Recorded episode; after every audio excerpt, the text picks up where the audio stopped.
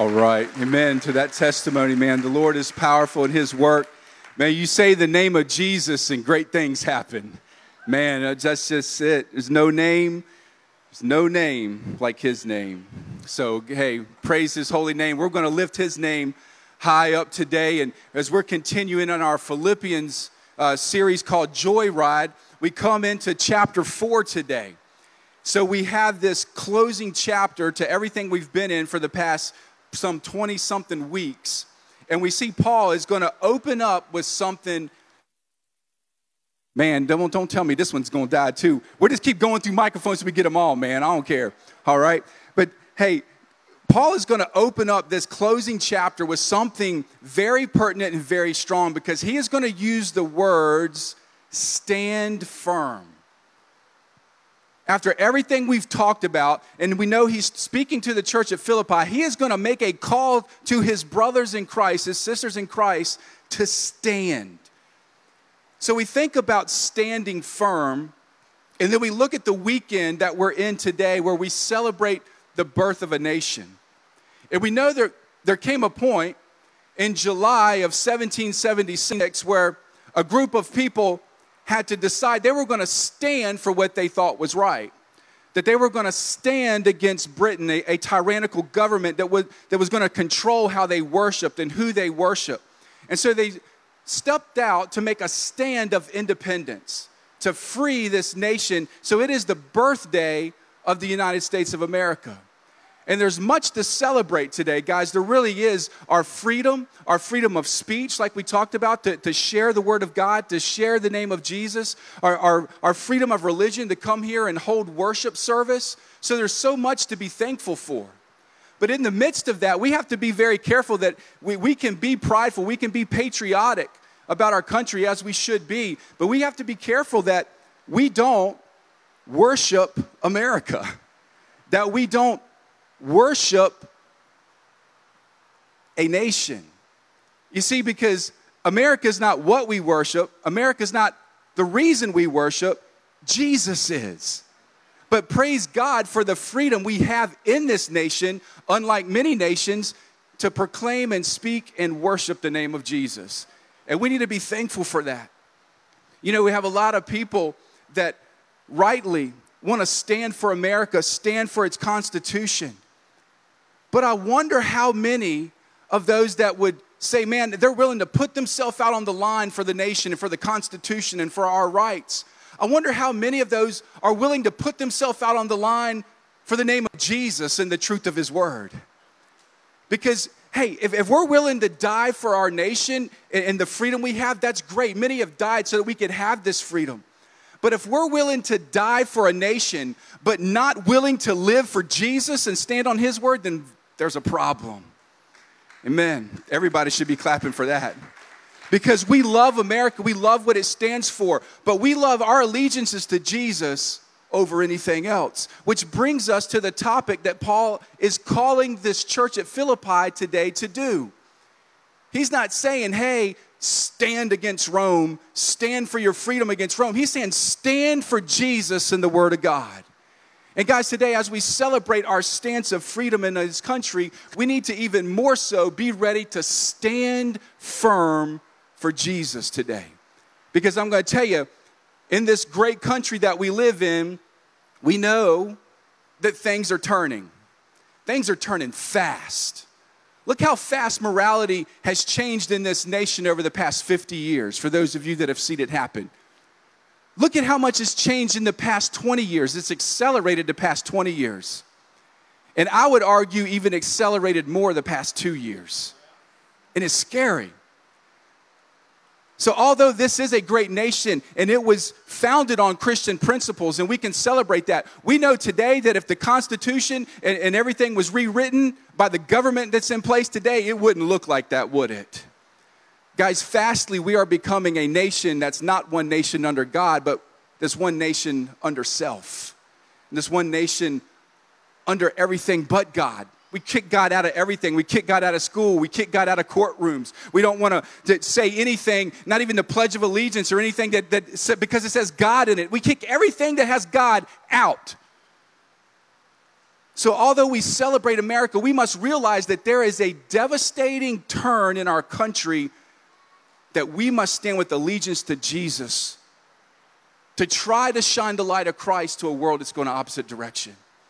The call from Paul here today is to do just that. So let me pray for us real quick before we dive into God's word and learn from this passage of what it looks like to stand firm in our faith. Let me pray for us. Dear Lord, we love you. Father, we thank you for Jesus.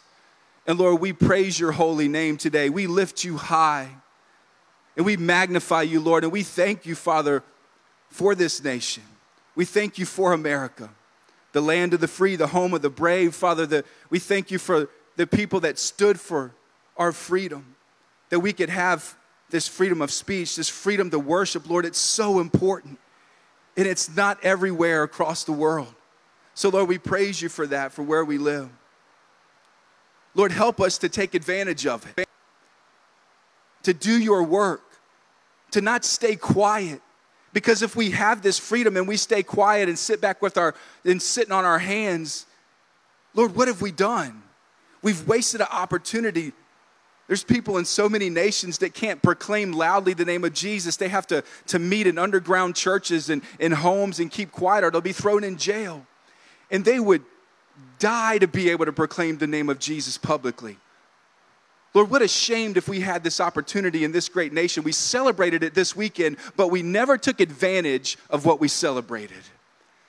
So, Lord, today our message from your word is timely because your call is to stand firm. Stand firm for Christ.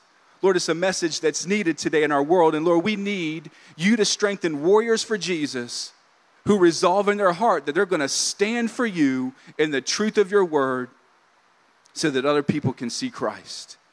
Because as Paul's going to say here, the Lord is near.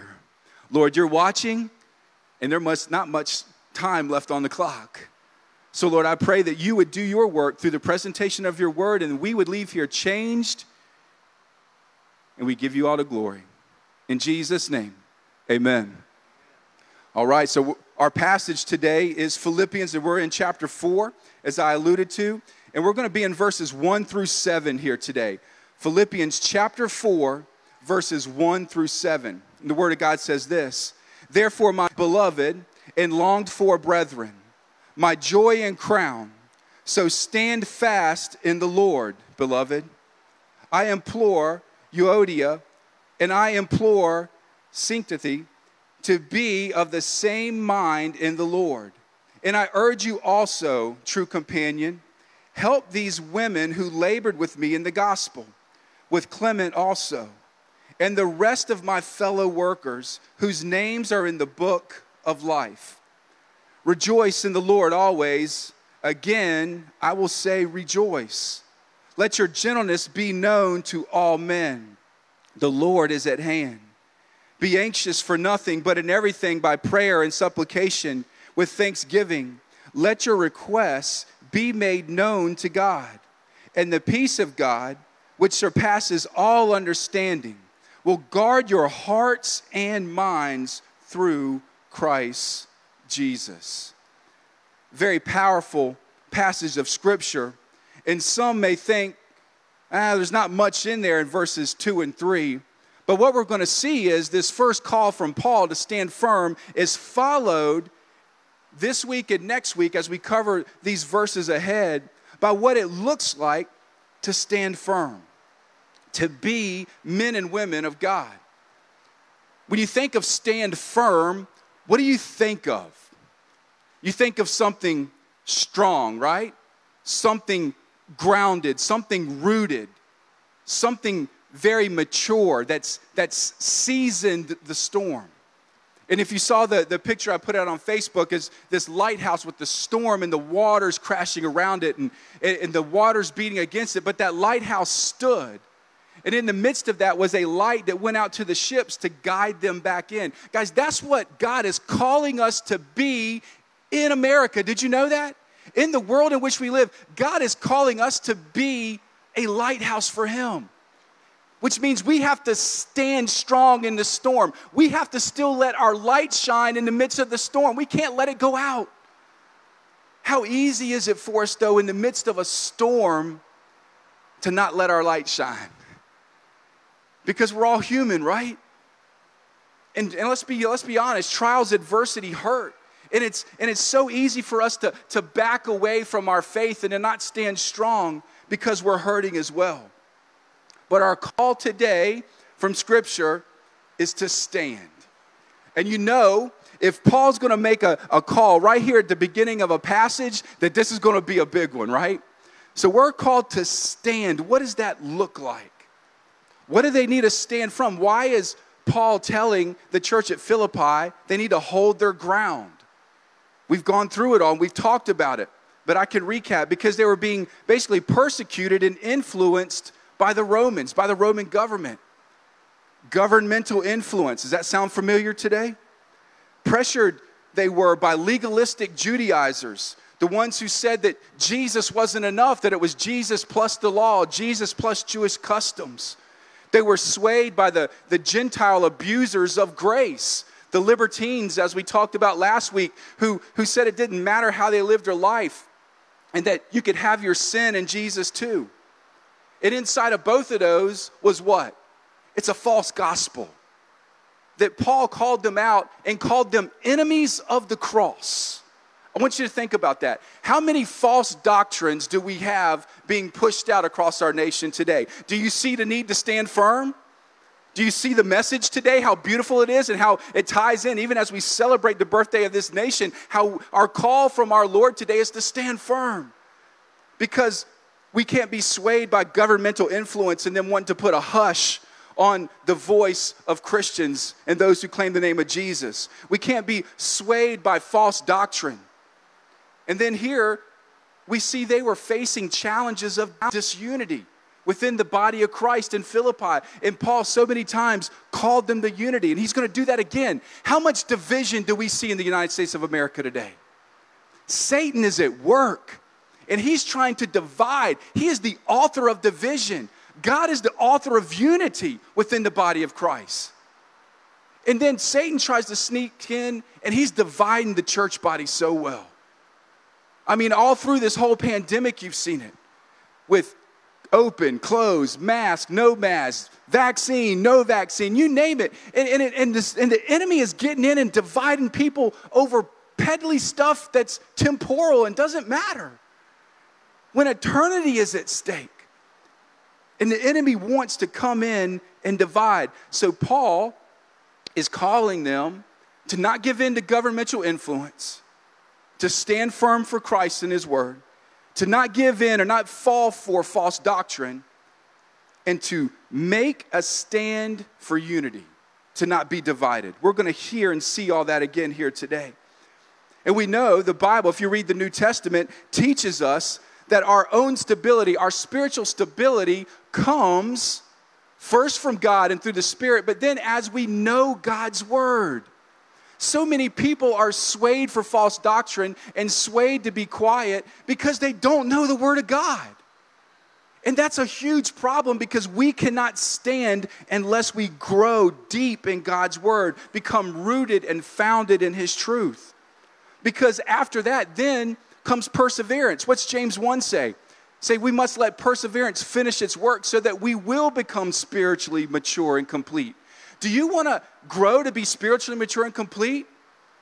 We all should say yes to that. Then we have to persevere. How do we persevere? By being grounded in the truth of God's word, of who he is and what his word says. That's the only way we're going to stand, guys. That's the that's it. There's no way to stand outside of that. I love how Paul, again, lovingly calls the pastors and teachers to equip the saints of God's word. Turn back with me two pages in your Bible. Let's go to Ephesians chapter four. You're already in Philippians four. You can turn back to Ephesians chapter four. Let me read verses eleven through fifteen and put this back in front of you, because this is beautiful how this all ties in with what we're talking about today. It says, and he himself gave some to be apostles, some prophets, some evangelists, and some pastors and teachers, for the equipping of the saints for the work of ministry, for the edifying of the body of Christ, till we all come to the unity of the faith and of the knowledge of the Son of God. Here we go. You ready? To a perfect man, to measure, to the measure of the stature of the fullness of Christ. Here we go. That we should no longer be children, tossed to and fro and carried about with every wind of doctrine. You see the call to stand? By the trickery of men and the cunning craftiness of deceitful plotting. But speaking the truth in love may grow up in all things into him who is the head, Christ. Beautiful call for us to grow up in the word. And he's equipping people to teach the word. But make no mistake, if you just depend on me to stand up here on a Sunday morning, and you just depend on Tim or your life group leader or whoever to present the word of God maybe once or twice more in a Bible study or a life group through the week, if that's all you're doing to study the word of God, you're in trouble. If you only ate twice a week, what would happen to you eventually? You will die. You will be malnourished. You will get a disease. Your immune system will be lowered. Hey, your spiritual immune system is lowered if you only feast on God's word twice a week. Can I tell you that? You're lowering your spiritual immune system, and you're susceptible to incoming viruses of the world because they're out there. And Paul's calling everybody to stand, and we can't stand unless we grow. We know the word of God. First Peter two, two says to, for us to desire pure milk of the word so that we may grow. Just like a baby longs for that milk, it's inside. Nobody has to tell the baby it's time to eat. It's inside of him, a desire. And he'll let everybody know it, or she'll let everybody know it if they're not getting it, right? That's the desire that we should have. Nobody should have to tell you to get in your word. You should hunger for it. You should hunger. Say, man, I, I, I don't know everything that the Bible says, but I want to know. You know, just get hungry. I, I remember when the Lord got a hold of my life, man, and, and just really started doing his work, man, and I had totally surrendered everything to him. I had a hunger for the word. I mean, just a complete hunger. And I remember reading through the whole New Testament in a matter of like two or three weeks. I mean, it was just like, I was just hungry. And, and I just wanted everything from it. Do you have that desire? God wants to put that in you. So we must block out time. If we, if we are determined to stand, and you say in your heart today, yes, Brad, I want to stand for Jesus. I want to stand for the truth of his word. Then let's get in it. Let's know what it says. Let's dig deep. We got to block out time. We got to make it important to dig in his word. Because we're not going to be filled completely with the Spirit of God for power and strength to stand unless we know it so we can stand on it. And I love it. Paul starts with a therefore in this passage. And we know what, anytime we see a therefore, you ask yourself, what's it there for? Well, we know it's therefore, especially chapter three. Everything he said before now, but especially chapter three. What was he talking about? He was talking about being formed into Christ's likeness. Remember all those messages the past few weeks? And how he was striving for it, almost like a race that he considers himself not to attain it, but he pressed on for the goal to stand for Jesus, to be conformed into his image and his likeness. So therefore, because of all that, we should stand. We should resolve to stand. The goal of Christ's likeness, so that we can shine a light for Christ. Because like Twyla told us here earlier, there's a spiritual battle going on whether you believe it or not. I didn't know everything that was going on in that camp this week. I didn't know that young girl was summoning demons in her in her camp house. Can you believe that? Are you kidding me? I didn't know that. God did. And God brought us into that place for a purpose. And I believe he led Rick right to that girl on purpose to, to hand her that bar. I mean, how many teenage girls care to have a steel bar, right? But the Lord led him right there for a purpose because he knew what that was going to start to do to break down the enemy in her heart and her life. And then when the name of Jesus was proclaimed and the Spirit was so present, man, it, that, he just had to leave, had to get out. Man, it's just a beautiful picture of why we need to stand. Ephesians six tells us that our battle is real, and our battle is not against flesh and blood. It's not against each other. It's against the spiritual forces of evil in the heavenly realms. And we already had that series, and I don't need to dig deeper. But we know even in First Peter five eight how it says to, to be, be of sober mind, be alert and be of sober mind, because your enemy, the devil, prowls around like a roaring lion seeking who he may devour. And then in, cha- in verse nine of that passage, after it says that, it says, so stand firm. So many times in Scripture we have the call to stand. Did you know that? To stand firm. Good kickoff to this passage. So then after this, Paul is going to give us some ways of what it looks like when we do stand firm. Some ways maybe that maybe we don't think about. Because we know, hey, standing, standing firm on the Word of God, and I need to stand on His truth. And yes, that's a huge part of it. We can't stand apart from that. But here's some other ways that we can live out our life of standing firm. We're going to go through five of them today and more next week. So the first one today is to have unity and harmony in our relationships. Unity and harmony in our relationships, especially those within the body of Christ. Did you know that standing firm on the gospel and people seeing the light of Christ a lot of times can be solely dependent on the relationships we have inside the body of Christ? If people see us fighting and bickering and against each other, what does that say to the world? They don't have it together. Why do I want to be like them? I already fight with everybody anyway, right? I already got, I already got people backstabbing me. Why do I got to get in a church body and have somebody backstab me there too? I'm just speaking real. And so quick we backstab each other, that we avoid each other in conflict instead of getting it right and letting Christ be at the forefront.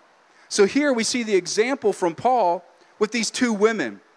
That there was these two women who were obviously in some kind of relational and, and probably even a ministerial conflict, because he's addressing the church. He's not just addressing their, their personal issues by themselves. So we know there's, there's these two fighting females, if you will, in the body that's obviously gotten the word out, that there's a conflict there, that they're sitting on opposite sides of the, of the temple, right? Well, I'm not, I'm not talking to her. I don't like her. You ever been there? Where you have this disunity. Man, Satan loves that, and he'll use that. Here's these two high-powered women, if you will, that worked with Paul in, in the ministry, and they're fighting. And Paul is calling out to the church and to the leaders, hey, get these two battling Bettys on the same page. Let's, let's get some unity here. Let's stop this foolishness, because it's breaking down the unity of the church. And when Paul uses this word here to help these women in verse three, where he says, I ask you to help these women. The help in the Greek is a strong word, because it's a word that's actually used to arrest or to bind someone. That's a little more than help, don't you think? That's like, go tackle these ladies, if you will. Get them off each other and get some sense knocked to them, to them so we can have unity within the body of Christ. He's calling out to that level of urgency for unity. Why? Because disunity, especially in the body of Christ, is distracting. It takes away from the main focus. What's the main focus of the body of Christ? Jesus. When there's conflict and the focus becomes conflict between a person, where's the focus shift to? People, circumstances, and takes the focus off of Christ. Because disunity, Satan loves. Distracting. It's Satan-pleasing. It's mission-confusing behavior. Guys, we must stay on target, followers of Christ. We must. We must stay on target. It's we're we're all different. God has some quirky people, and we're going to run into some conflict within the church body. It's going to happen. We're going to have some disagreement. But we can't let that divide us. We can't let that go to the extent where it takes the focus off of Christ, and we must resolve to go to our brothers, go to our sisters, like in Matthew eighteen, and get it right. We must. Can we resolve today to get it right? So I ask you, who today do you feel you have a splinter with? Is it somebody in here? Is it somebody at church? Is it somebody in this community? Is it somebody even abroad within the body of Christ? Is it somebody in your family? Get it right. Don't let disunity happen. Why? Satan loves to get a foothold anywhere he can. Satan will take a foothold and he will run, and he will make the issue bigger than it is, until he does his work and divides. So we must realize that Christ and his mission are bigger than any of our problems, bigger than any of our relationship issues, and that petty problems on this earth really in eternity do not matter. They just don't. Sometimes we have to agree to disagree. Simple as that. And to go on about our way, as long as the disagreement doesn't have to do with the core foundational issues of God's word. Seek peace. Romans twelve, seventeen through nineteen. Beautiful picture. It says, repay no one evil for evil. Have regard for good things in the sight of all men. If it is possible, as much as it depends on you, as it depends on who? You. Oh, you mean not the other person? They got to come to me first. They better, they better come asking forgiveness to me first, right? Uh-uh. As much as it depends on you, live peacefully with all men. Beloved, do not avenge yourselves, but rather give place to wrath. For it is written, vengeance is mine, I will repay, says the Lord. As much as it has to do with us, we can have forgiveness in our heart. We can seek restoration. It's not on us what the other person does. That's between them and the Lord, and that's why the Lord says, hey, don't seek revenge because revenge is mine. If they don't get their heart right, let me take care of it. So in other words, if we try to step in and take care of it, we get in the way of what the Lord wants to do, and we just mess things up even further. We need to get out of the way and let the Lord do his work in that person's heart, so that we don't cause them to even make, possibly harden it even more. Call to unity is so huge, and I don't think it's any mistake that it's right off the front, right after this call to stand. Number two is we're to rejoice by choice. We're to rejoice by choice.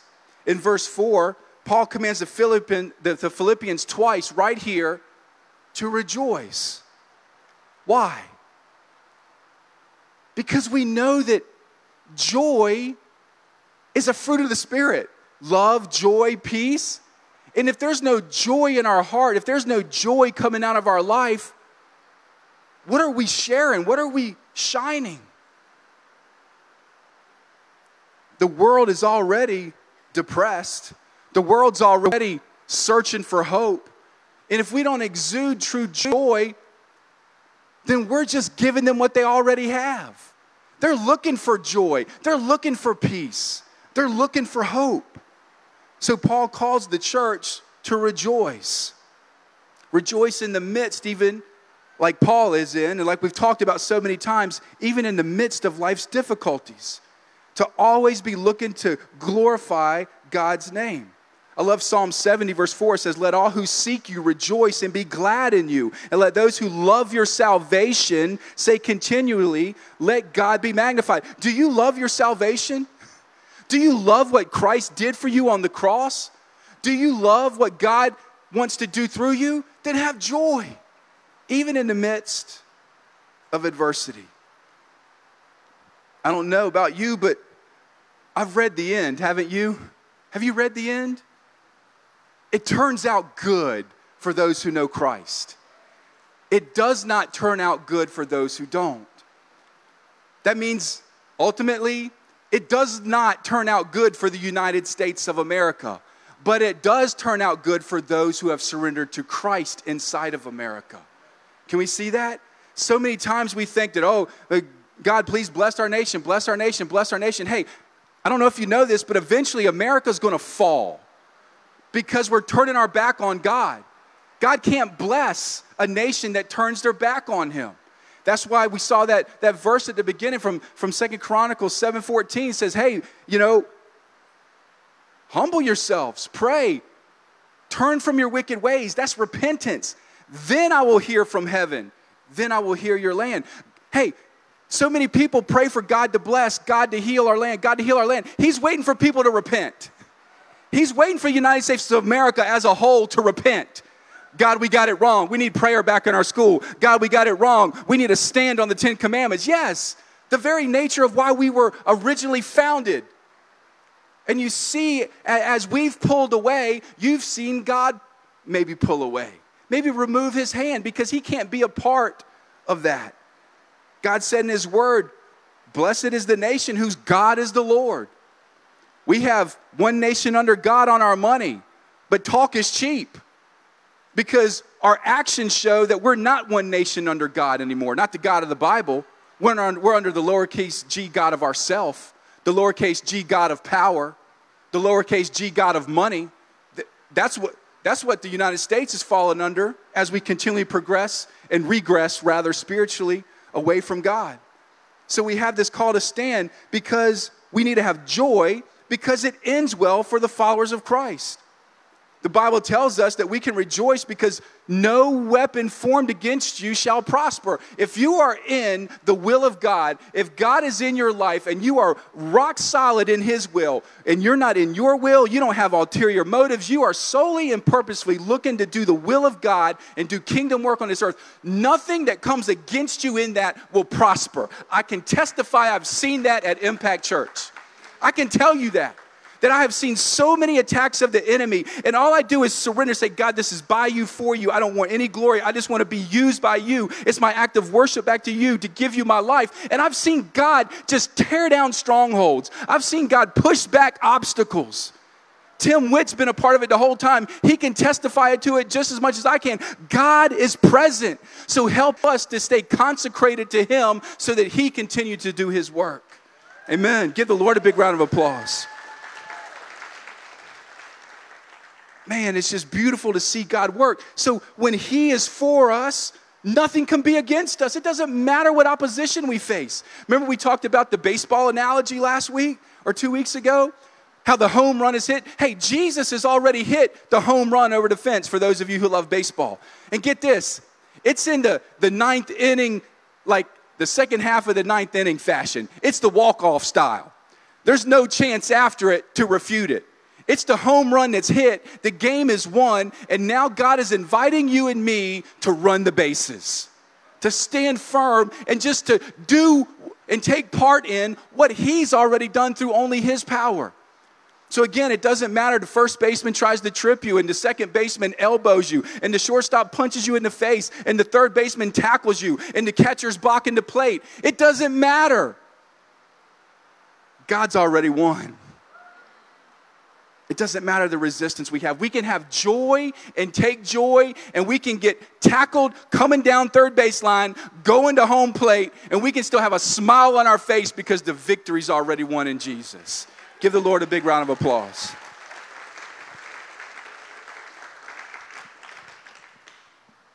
We must rejoice, and we rejoice by choice. He says it twice, and it's not some kind of generic slogan like Little Caesars, pizza, pizza.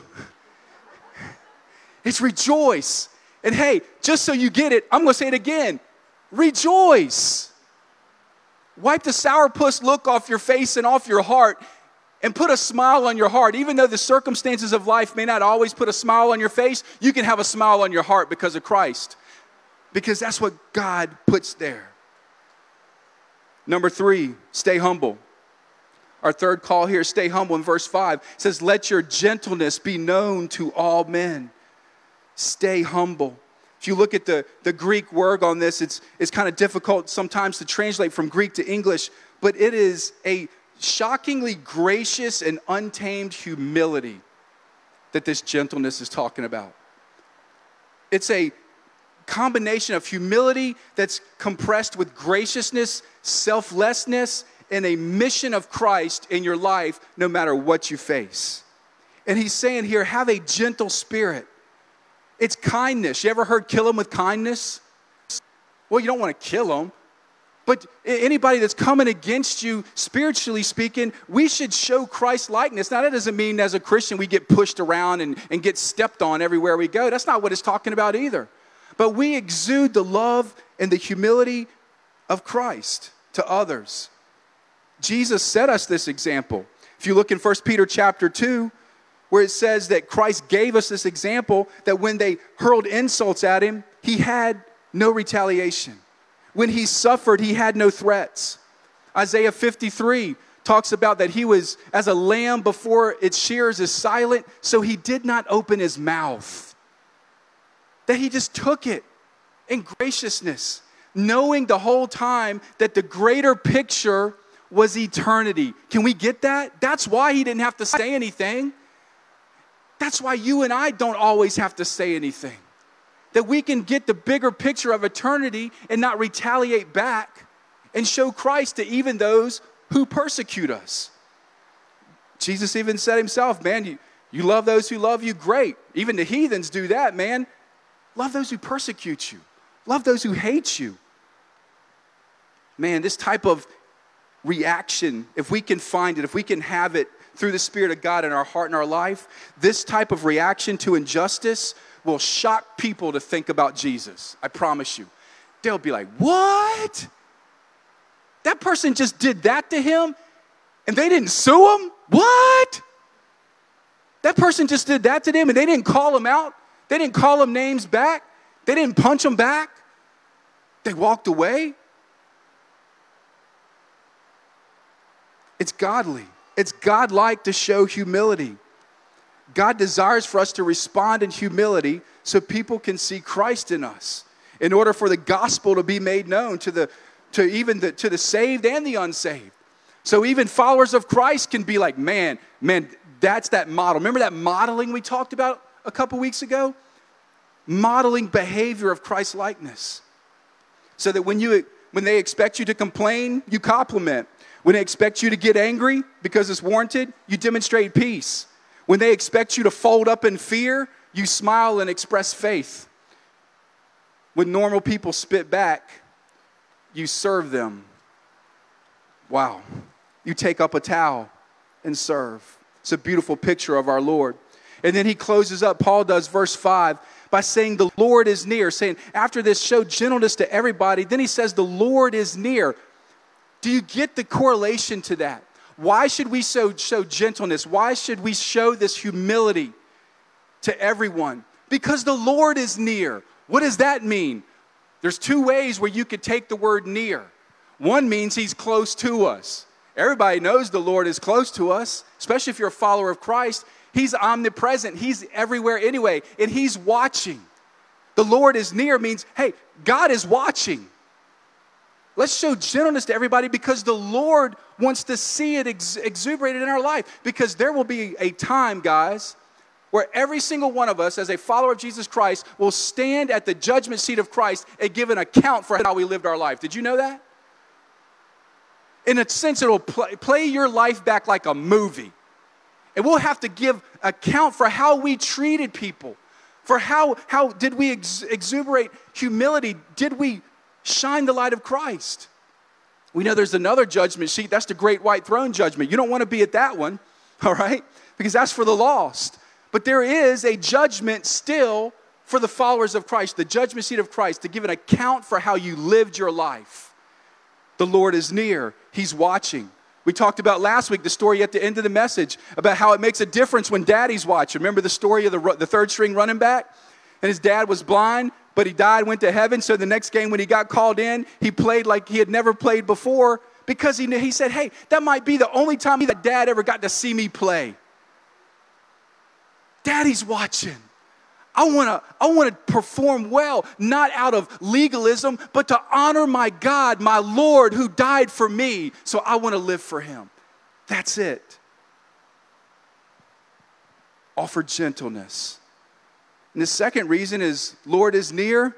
Another way to look at that, there's not much time left on the clock. We better go ahead and shine the light of Christ now because Jesus could come back at any minute. There's no time for playing games anymore. It's time to be serious about our walk with the Lord. Number four is trust.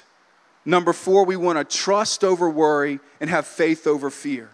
The Bible says right here, a huge verse, this could have its own sermon. So we're going to save it for later because we don't have much time left. I got to close this up. But it says, be anxious for nothing. I want you to think about that.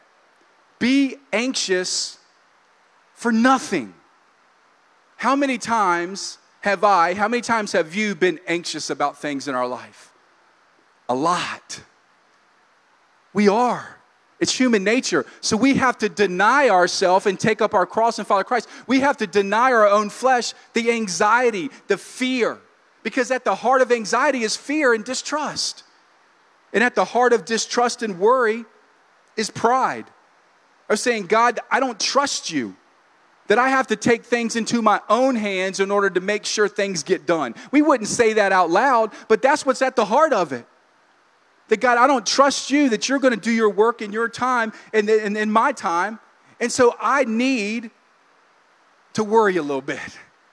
I need to, to struggle and stress and strain. I need to get on the phone and, and, and manipulate my people. I need to get on the phone and, and get my finances right and see what I can do. I need to fix this. I need to get... I, And we take matters in our own hands when our call is to be still and know that he's God. We don't need to take matters in our own hands. He's at work. He's going to fight for you. Do you trust that? Matthew six, Matthew chapter six, twenty-five through twenty-seven. Great call. I'm just going to read that passage and speak no further and let the word of the Lord do its work today. Matthew chapter six, verse twenty-five through twenty-seven. Therefore, I say to you, do not worry about your life, what you will eat or what you will drink, nor about your body, what you will put on. Is not life more than food and the body more than clothing? Look at the birds of the air, for they neither sow nor reap nor gather into barns, yet your heavenly Father feeds them. Are you not of more value than they? Which of you, by worrying, can add one cubit to his stature? Doesn't get any more clear than that, does it? Be anxious for nothing. Let's stop worrying about everything. Let's stop worrying and put our trust and our faith in God. He has our life in his hands. He has your next heartbeat in his hands, your next breath. We have no control over any of that, but God does. Man, he follows in Matthew chapter six, thirty-one through thirty-two. He says, therefore, do not worry, saying, what shall we eat? What shall we drink? Or what shall we wear? For after all these things, the Gentiles seek. Oh, that's what the people who don't know Christ worry about, in other words. Man, why would we worry about the same things they do when we supposedly have a heavenly Father who has our life in his hands? It continues, for your heavenly Father knows that you need all these things. But seek first the kingdom of God and his righteousness, and all these things will be added unto you. That's beautiful. Kingdom-minded. Seek first God and his righteousness. Seek the life of sanctification that the Lord wants to live out and through you for his glory, and God will take care of the rest. We have to trust that. Worry is pride. Number five, our last point as we close. After saying, be anxious for nothing, then he's going to call us. How do you not worry? You pray. To live a life of standing firm, we must pray. It says, in everything. He tells them, instead of worrying, pray. I've often heard it said, if you're going to worry, why pray? And if you're going to pray, why worry? That's a great little thing to, to kind of think about. If we're going to pray about it, if we're going to truly put it in God's hands, why are we now going to sit here and stress and strain and worry about it? Yes, God wants us to stay active. He wanted the Israelites to stay walking toward the Red Sea that wasn't parted yet. But he told them, God's going to take care of that Red Sea. I'm sure they were scared as all get out as they walked toward that sea and trapped themselves even further from the Egyptians. But they trusted God to do the impossible. Do you? God wants you to keep walking. God wants you to keep walking forward, trusting him. Don't hunker down in a catatonic state of fear. Keep walking and trusting him and let God do his work. That's what our call is to do. The call here that Paul gives us in Philippians is to pour out your heart. Let God know everything. Have you done that? Do you pour out your heart? I mean, are you honest with God? Say, Lord, I...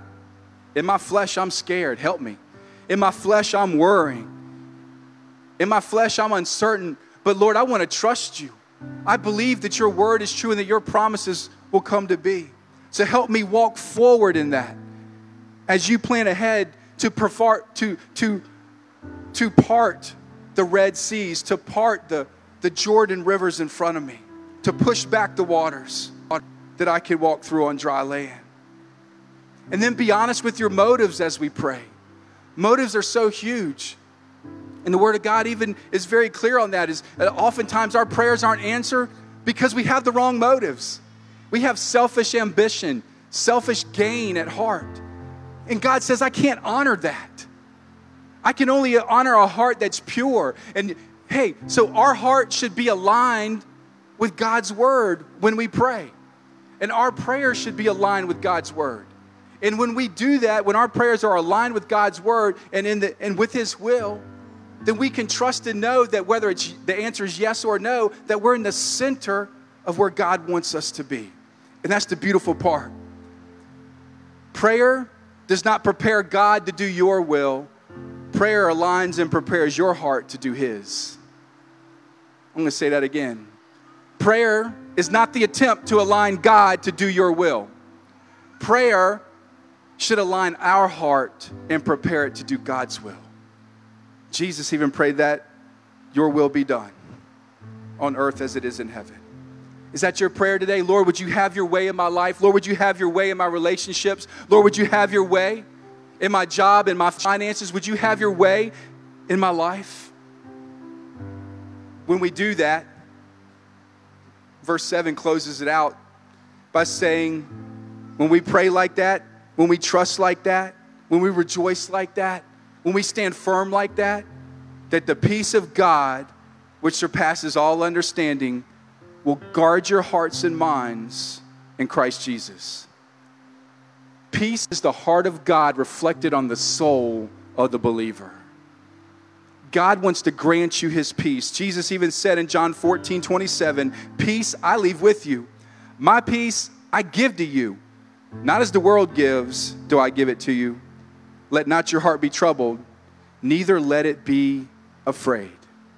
There's peace in the midst of the storm for the follower of Christ. Do you have it? Whatever storm is raging, whatever you're going through right now, do you have a peace and trust and know that God's in control? And I love it how it ends. It says, this peace, not only will it be granted to you, but it'll guard your heart. That's beautiful. In the most difficult of times, in the most challenging of situations in the United States of America, we can have the peace of God that will guard our heart in Christ Jesus. But that's only for the followers of Jesus. That's only for those who have surrendered their life to Him. For those that have not surrendered their life to Him, who don't live according to His Word, who, who don't honor Him in their life, that promise isn't there. Instead of peace, you're going to have worry. You're going to have uncertainty. You're going to be running frantic like a hamster on a hamster wheel, trying to, to get ahead in this life and never feel like you've ever achieved it. You're always going to have an emptiness in your heart and in your life because God was meant to fill that place in your life that you're looking to fill. So will you run to Him and find that joy, that peace that He wants to give? Because I promise you, like the Bible says here, when it happens, it'll guard your heart. He'll guard your heart and give you a life that you never thought you would be able to live. Do you have that? Let's close our eyes. Let's bow our head today. Does the peace of God guard your heart? Or are you worrying? Are you anxious today? Have you prayed and you've been honest with God? Have you surrendered your life to Him first and foremost? Today, if you haven't done that, I want to offer you this opportunity right now to have everything we've just talked about. To have the direction, the peace of God in your life that will guard your heart and give you the strength to stand in the most challenging times of your life. Doesn't mean everything's going to go good. If you heard me say, you're still going to walk through challenging times in life. Everybody does. But you'll have a peace in the midst of the storm that the world doesn't have, that the world can't give. Just like the eye at the center of a hurricane, when the storms and the wind are raging around it, there's this peaceful center of the storm that doesn't know anything's really going on. That can be in your heart today. Will you surrender it to Him? If you're here today, you've never committed your life to Christ, I want to, I want you to offer this opportunity to receive Him today. I want you to pray a prayer I'm going to lead you through from your heart to God's heart. Mean business with Him and realize that it's not the words alone that save you, that it's your heart that you believe and are justified. And it's with your mouth that you confess and are saved, is what Romans ten, nine and ten tells us. Will you confess Him as Lord of your life today? Or you say, Brad, I've, I've been a Christian some of my life, maybe a lot of my life, but lately I've drifted, I've, I've walked away, I've turned, I've, I've deviated. And today I want to come running back to the cross today like the prodigal son. I want to come back. If that's you, I want you to pray the same prayer from your heart to God's heart. Mean business with God and rededicate your life back to Him. So to receive Him for the first time or rededicate your life, just say, Dear God, Lord, I admit that I'm a sinner and I'm in need of You, my only Savior. Thank You for sending Jesus, Lord, to the cross, giving His life, breaking His body, shedding His blood, that I could have forgiveness of my sin. Thank You for raising Him three days later in victory over hell, death, and the grave. And Lord, I want to claim that victory right now in my life. And Lord, right now, my commitment to You is I'm ready to run the bases. I'm ready for You to use my life. No matter the adversity that comes, no matter the The, the trials that are set before me, I'm going to resolve right now to stand. I'm going to stand for You. I'm going to stand for the truth of Your word. I'm going to bring unity to my relationships within the body of Christ. I'm going to dig deep into the word, and I'm going to fight to joy, to rejoice. Rejoice by choice. So, Lord, my commitment to You from this day forward is You have all of me. Use my life, Lord. I'm committed to You. In Jesus' name, amen. If you prayed that prayer, you meant business with God today, you received Him for the first time, or you rededicated your life, would you boldly and unashamed raise your hand and say, Brad, I prayed that prayer. I meant business with God today. I'm not ashamed. Amen. We're going to close our service like we do each week at Impact, and we're going to offer everybody an opportunity to put action with their feet to what God's doing in your heart. So whatever that is, I'm going to encourage you to come do business with God. We'll call this stage an altar, where you want to come just meet with the Lord and do what He's calling you to do. Maybe He's calling you to join this church. Maybe He's calling you to, to get plugged in and serve. Maybe He's calling you to go out and be a witness to somebody that you know needs Christ. Maybe you need to go back and restore a relationship that's gone bad within the body of Christ or within your family. You need to restore unity today. You need to get that right. Whatever it is the Lord's laid on your heart, let's do business with the Lord. Let's get it right today. There'll be pastors up here. We can pray with you and for you if you like. If you don't need us, you can come right past us and kneel at this altar and do business with the Lord. Let's stand to our feet. Let's sing with all our heart, with all our voice. And most of all, let's move our feet as the Lord leads.